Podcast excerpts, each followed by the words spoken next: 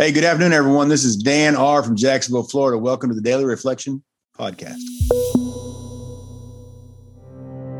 I don't necessarily believe in living amends. I think they have to be absolutely deliberate, and I think that they have to be certainly done on purpose.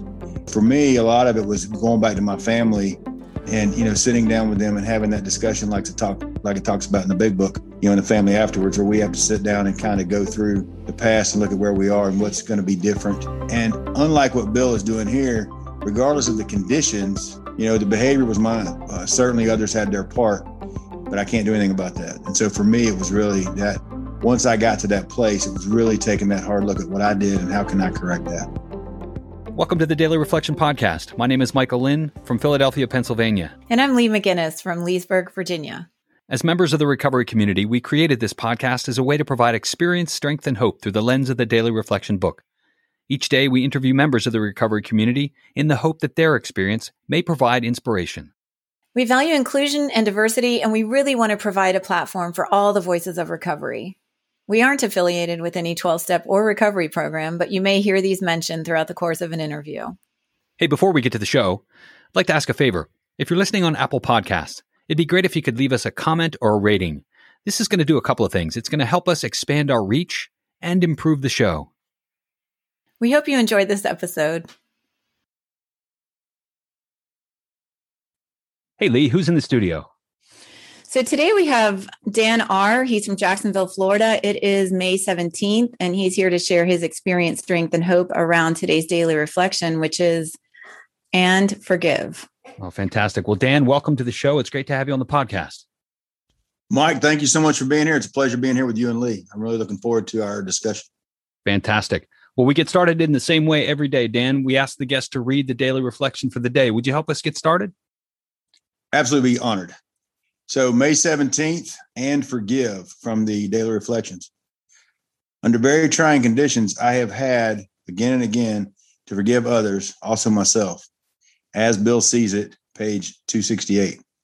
Forgiveness of self and forgiveness of others are just two currents in the same river, both hindered or shut off completely by the dam of resentment.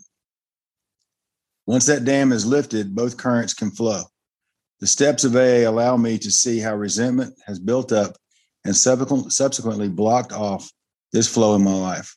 The steps provide a way by which my resentments may, by the grace of God, as I understand them, be lifted. It is as a result of the resolution that I can find the necessary grace, which enables me to forgive myself and others. Daily Reflection, May seventeenth. Thank you for reading, Dan. Before we get started, what is your sobriety date? So my sobriety date is January third, nineteen eighty-seven. Awesome. So as you read this reflection, what comes up for you first? What comes to mind? Well, I like how Bill, even in recovery, Bill is still not willing to always, it seems, own everything that's going on. You know, under trying circumstances, my resentment's built up. You know, and that's, I think, one of the things that makes this such an interesting reading for me is the idea of forgiveness of myself and others and how that's tied to resentments and how somehow I've got to put together the fact that forgiveness results in me being free, not so much just the other person. And I think that's what really this really kind of points out. So as you're thinking about um, forgiveness and in the context of recovery, maybe talk a little bit about what brought you in? What are you seeking forgiveness for? Well, I tell you, you know, I came from a dysfunctional family and I was pretty much the dysfunction in that family. You know, I started using drugs and alcohol, whether it was nicotine, alcohol, or other chemicals, you know, in the tw- in the uh, fifth grade. And that progressed right on through until daily drinker, at, you know, throughout high school, got arrested several times. And I was not a good kid. I was, a, I was, a, you know, I caused a lot of problems. I was always in trouble at school. I never took a book home in high school, you know, somehow managed to graduate anyways and went in the military. So my mom spent a lot of nights wondering where I was and who I was with and if I was okay. And so I think the biggest thing, you know, I don't necessarily believe in living amends. I think they have to be absolutely deliberate. And I think that they have to be certainly done on purpose. For me, a lot of it was going back to my family and, you know, sitting down with them and having that discussion like to talk, like it talks about in the Big Book, you know, in the family afterwards, where we have to sit down and kind of go through the past and look at where we are and what's going to be different. And unlike what Bill is doing here, regardless of the conditions, you know, the behavior was mine. Uh, certainly others had their part, but I can't do anything about that. And so for me, it was really that once I got to that place, it was really taking that hard look at what I did and how can I correct that. So Dan, just kind of doing some mental math, and I'm not that great at it, but it seems to me like you were in your teens when you got sober. Is that right? Man, you are so awesome. I was twenty when I came in. I'm fifty-five now. And so I'm thirty-five years sober. And uh, but that was very nice of you to say that. I was close. Um, I, the first time I was approached about recovery was when I was nineteen. I told the guy I was fine and didn't need his help. I appreciate it. It was very nice of him, but, you know, kindly butt out. And he did. And a year later, I was looking at three to five as a habitual offender and a dishonorable discharge from the Navy. So had I listened to him, who knows what would have happened. I got sober from that. And, you know, and I've been I've been that way since. But that was very young when I came in.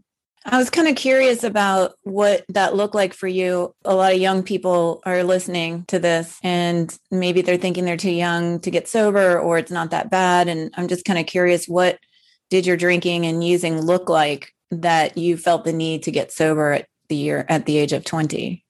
Well, Lee, one of the things that that is, I think, somewhat of a, I don't know, misgiven, and I'm sure it's the same now as it was then, you know, is this idea that, you know, you're somehow fortunate. Or, you know, isn't it great that you came in when you were young? And my answer to that was always no. You know, I wasn't excited about coming into recovery when I did. I've yet to meet the person that is. Most people don't want to come into recovery. They come into recovery at gunpoint, you know, whether it's a real or a fictitious gun, that's how they get here. In my case, it was really no different. You know, I, I by the time I finished, I was kind of a round the clock drinker. If I hadn't been in the Navy, I'd have been homeless. You know, I was uh, completely incapable of having a relationship with anyone. And I was basically just a pariah. I can't imagine why anybody would put up with me. I could barely stand myself. You know, when I came into the rooms, you know, I love that first part of the twelve and twelve, that last paragraph in the twelve and twelve, where it says, you know, under the lash of alcoholism, we're driven to the doors of A A. You know, that that is my favorite line in all of our literature, because that is me. I chased that feeling of wanting that feeling right into the doors of Alcoholics Anonymous. And all behind, the, all the while, alcohol was just that, cracking that whip over me, you know. And so when I got to A A, you know, it was a blessing and a curse, because at twenty years old, everybody you know is out enjoying themselves, whatever that means. And I'm sitting around with a bunch of old people, you know, drinking coffee and talking about gratitude. And I thought, wow, this is this is the end. This is what the end looks like. But what happened was I found other young people like myself back then. You know, in nineteen eighty-seven, there was only a handful of us, period. Now there's hundreds and hundreds of young people in recovery. You know, by young people, I mean, you know, late teens on up, and certainly getting younger. You know, now there's lots of options for young people coming in. And I would say, if you're done, you're done. Nobody comes in A A, I think, one drink shy. And I don't think anybody comes in one pill shy or one, you know, bag shy. I think we we do it all we can do. And then we we can't do no more. We show up. And and I think that's probably true for all of us. So I would say if you're if you're done, great. You know, if you're struggling and you're young, it's okay. There's a lot of young people around that are sober, and reach out to some of us that have been here for a while. I mean, there's whole organizations in A A, the young, young, young people's A A groups. There's Y P A W, Y P G, whatever y'all call it up there in Philadelphia. And there's, you know, Y P A W everywhere. So, you know, come on. One of the great lines and pages in the book is they stopped in time. And I think that's a really important page, because it talks about the fact that the way my drinking and drugging looked might not be the way yours looked, but the feelings and the potential for harm was there. And so that's what I've got to remember, is that, you know, could this be me, even though it may not be right now? And that's what I had to realize when I came in, was I had never had a family, never had a, you know, career, didn't have any of those things to have lost them. But certainly I could identify with the trajectory that they were on and how I could end up being the same way at some point. You know, it sounds like A A ruined your drinking. And at an early age, that can be a blessing and a curse. Sure. Yeah. So when I came in, I met some amazing people, and these are people that I still associate with today.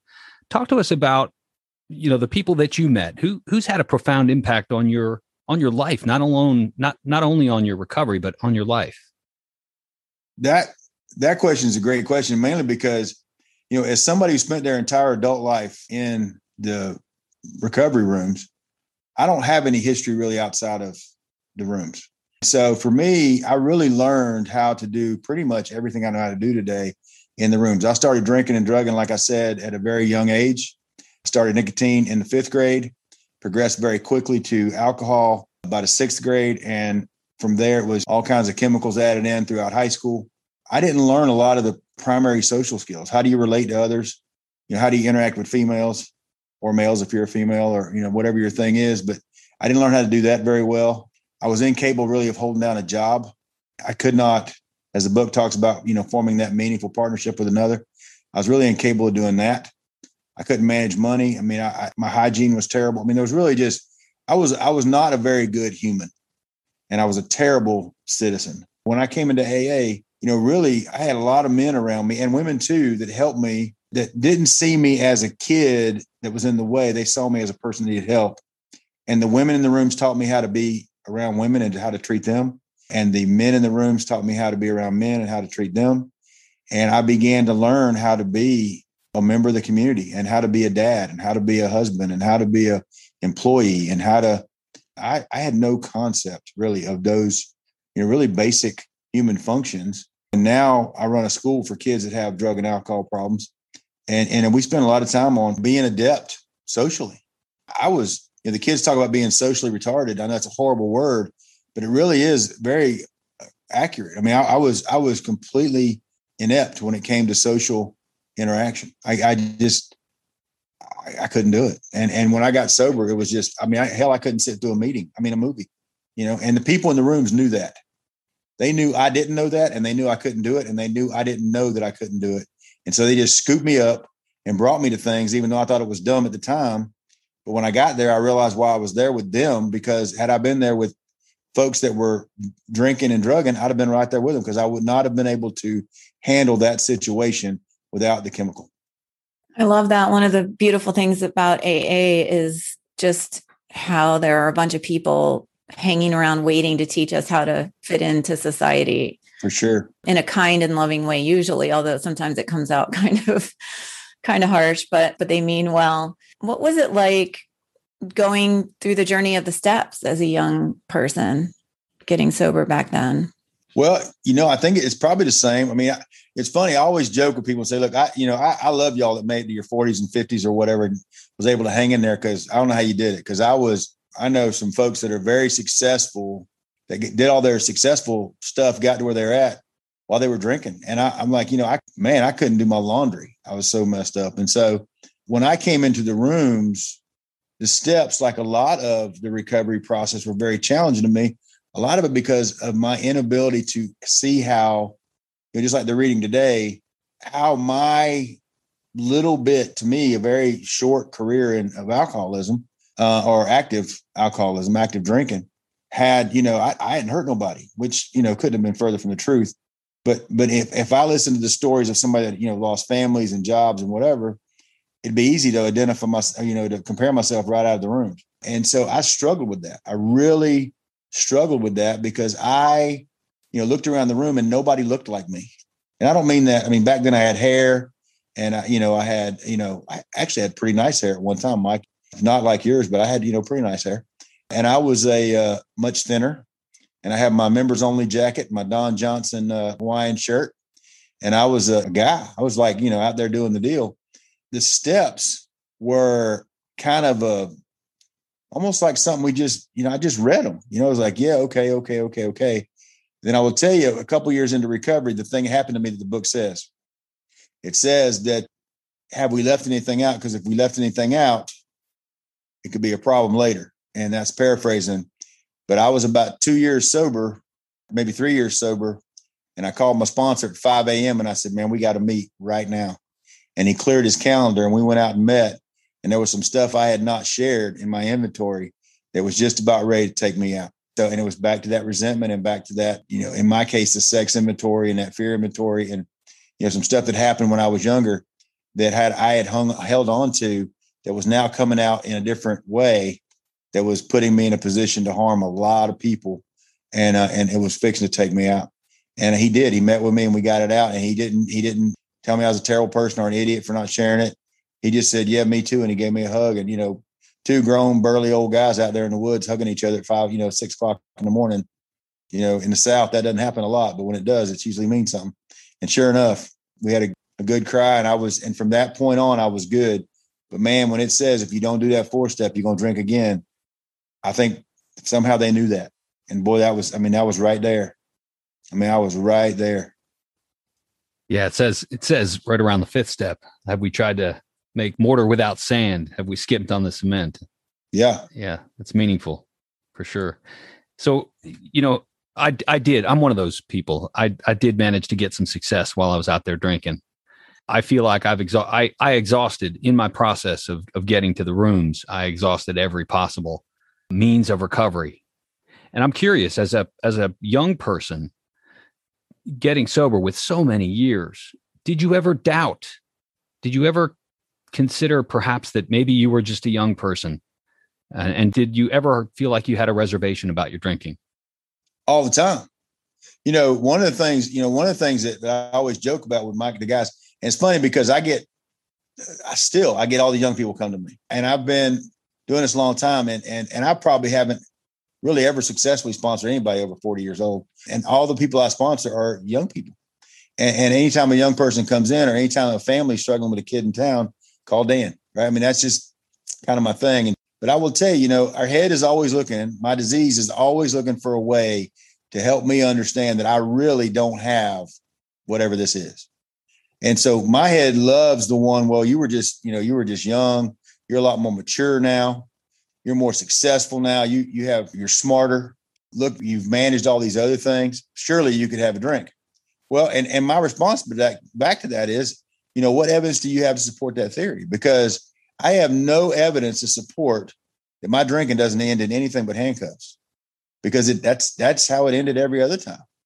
You know, if, if I, if I thought for a second, I tell you the one it gets me with, and the one that always, it's always, always, and, you know, and I work with a lot of kids, you know, on any given day, my school smells like a fine Colombian brush fire. And, and my head will go, you know, you never had any problem smoking weed. And that's true. But what I don't know is if I smoke weed, will I have a handle in my hand by the end of the day? You know, and I know a lot of guys who've tried that, and it, and they come in saying, yeah, I tried that, you know, smoking, but it didn't work. Or I tried whatever, and it didn't work. You know, Bill and all the, you know, the founders, you know, bless their heart, you know, they held on to that idea right up to the end. You know, science may one day figure this out, but it hadn't yet. So right now we got to hang in there. You know, someday maybe we'll be able to do it, but not today. I don't know what I would do if, it, if somebody came out and said, hey, it's, you know, it's all good now. You know, you're fine. I don't know if I would drink, because I haven't drank in so long. I don't think it would matter. But I will tell you, every once in a while, the one that gets me is, you know, you could smoke and it'd be all right. It's it's that idea that, you know, my head has found, it knows, it knows not to say, hey, let's go to the bar and drink. Because I would never, that's that's not going to happen. But boy, you could smoke some weed, or, oh, doesn't that smell good? Or, you know, hey, I wonder what they're doing over there. That's what it tries. Even thirty-five years in, it'll still try to sneak around and see if it can't catch me, you know, snapping. I really appreciate your honesty on this, because I think as alcoholics, like, that probably is the thought that most of us have often. You know, maybe I was overreacting. You know, maybe I can do this other thing because it wasn't an issue. What's it like today? So the book tells us what we have is a daily reprieve. So you're talking about the disease of alcoholism whispering in your ear all the time. All the time. Um, and what we know is that the only thing that staves that off is a spiritual connection, is the program of recovery. And the book tells us really it's a daily reprieve based on the maintenance of that spiritual condition. So what does your recovery look like today? Because obviously this thought, this insane thought creeps in, and yet you're able to stave it off with the reality of the situation. Yeah. And it's funny because we, you know, a lot of us think the curse of time is this belief that I've somehow got this figured out. Every, every once in a while, we get the reminder where a guy would, you know, or, get, or a gal with thirty plus years or, or whatever will, will relapse. And I will tell you, the thought of that terrifies me for a lot of reasons, but mainly the reason it terrifies me is, to me, the great lie that people in recovery tell themselves is, if I drink, I know what will happen. Because I guarantee you, the book tells me very clearly, I don't know what will happen. And I believe it, because I, I have yet to meet the person that went back out and said, man, it went exactly the way I thought it would. And I've also yet to meet the person that came back and said, it went great. But we also have to believe that if everybody that came into A A stayed in A A, And A A would be the biggest organization in the world. So there has to be people that came in, turned things around, went back out, and they're fine. I mean, just statistically, that has to be the case. What I've got to remember is that my program today is not a program where I, I don't want anybody to think, oh my gosh, this guy's got thirty-five years and he still thinks about drinking. That is not true. Like nothing could be, that couldn't be further from the truth. I'm just saying when it does creep in, that's what it does. Like, oh, you know, that might be kind of cool. And of course it would, it'd be great. I love smoking weed. I mean, I loved smoking weed. I, I mean, I, I loved it, but I know where that could lead me. So I don't do it. So the, but the, my program today looks like yoga. It looks like mass. It looks like five mile walks with my dog. It looks like going to the gym. It looks like eating good food. It looks like making sure I see the doctor every year like I'm supposed to. It looks like taking care of me. You know, it looks like being a healthy, whole human being. It looks like, you know, showing up on my job. It looks like showing up for the people that care about me and, and, and, you know, and making that commitment every day to uh, try to keep my will out of the way of others and not uh, interfere with what they're trying to do or what their higher power wants them to do. You know, for me, I had to get out of this idea that there's a way to do this because there's, as Bill says, and reading not too very long ago, you know, it'd be the height of arrogance for us to believe we had the best way to do this. That's true. You know, there's lots of ways to get sober and stay sober. My way is certainly the twelve steps, has been for many, many years. And I love the rooms of recovery. And I go to two or three meetings a week, but because that's where my friends are. You know, my, my, my recovery program today, a meeting is just part of that. If I miss a meeting, I just missed the meeting, big deal. There's lots of other things I'm doing for my recovery every day to where that meeting is just a part of that. It's not the thing I do. Beautiful. I love the humility in that, you know, A A doesn't have a monopoly on, on how to get and stay sober. Uh, you know, I, I want to ask you about advice. I know that you've kind of woven advice into this entire talk, and I love that. As we begin to wrap, do you have any specific advice for newcomers? Anything you'd like to the audience to, to hear? Yeah, I think for me, what I've learned, a couple things, is I did not get sober for myself. You know, I got sober for others. You know, I can, I can, I can track back through my recovery and see where, you know, everything I've done at any given time led me up to the point I was at at that given time. And it made me ready for that, whatever that was that was put in front of me at that time. You know, I think me running a school today has everything to do with the fact, you know, I run a school today for kids with drug and alcohol problems. And that is because I was one of these kids in a regular high school where they put me in special ed and left me there for the whole four years of high school because they didn't know what to do with me. But there were there were adults there that got in my way and would not let me leave. And so today I try to be that for a kid, but I infuse that recovery piece in there with the staff. And those kids know they're loved and they're cared about. And that I ain't gonna let them walk out the door. And they know that, and they stay and they get done. And so what I would tell anybody coming in is realize you're not getting sober for yourself. The other part of that is, I think that's very important for me, is also no matter what happens, you do not have to pick up. You do not. If you think you do, the folks on this call have my number. Please call me, because having been sober my whole adult life, I have gone through, I've had five stents, quadruple bypass. I've had three heart attacks. I had a sudden death incident. I died two years ago, almost three years ago now. I was gone for seven minutes. They revived me. I've been in, I've had three kids. I've been married and divorced twice. You know, nothing that's happened in my life, good or bad, can I blame my alcoholism for, because I wasn't drinking. I was a lot of things. I was, some days I was, you know, just a really good, bad example. But I will tell you, as long as I don't pick up, then I got a chance. Because if I pick up, all bets are off. And so for me, no matter what else happens, regardless if anybody says, oh, well, you're not a good A A. Well, you know what? Stay away from that person. That person's trying to kill you. If you didn't drink today, you're in the club. Regardless of what else you did, if you didn't pick up today, you're in the club. And so remember that. And if you think that you need to drink because of something that happened, raise your hand in the meeting and talk about it. Because I'll tell you, the curse of being around for a while is that you don't raise your hand and talk about it. And that's what kills us. It says in the book, Neil, the result was nil until we let go. Absolutely. And a buddy of mine says, Neil is that guy that shoots himself after twenty years because he wouldn't raise his hand. You know what? And I tell you, if you've been around for a minute, don't let that be your curse. Raise your hand and say, man, it ain't working. I don't know what's going on, but this ain't working. I'm struggling. Because by doing that, you allow others to see that it's okay, and you might save your own life. So I appreciate y'all so much opportunity to speak with you today. I think this has been just a great experience for me, and I hope that it's been a helpful, but regardless, I, I've thoroughly enjoyed myself. Thank you so much for coming, and uh, we thoroughly enjoyed ourselves as well, and we hope you'll come back. Anytime. Do this again. Love to, love to do it anytime, for sure. Absolutely. Dan, thanks so much. Yeah, thanks so much. Y'all take care. Thanks so much for listening. If you want to find us online, you can follow us on Facebook at facebook.com slash groups slash Daily Reflection Podcast. You can find us on Twitter at Daily Reflector. You can read stories of recovery from our community at blog dot daily reflection podcast dot com. Please don't forget to give us a rating on your podcast app. We greatly appreciate it. Have a great day. This podcast produced by Lee McGinnis and Michael Lynn. Audio editing services by Jeff Bain.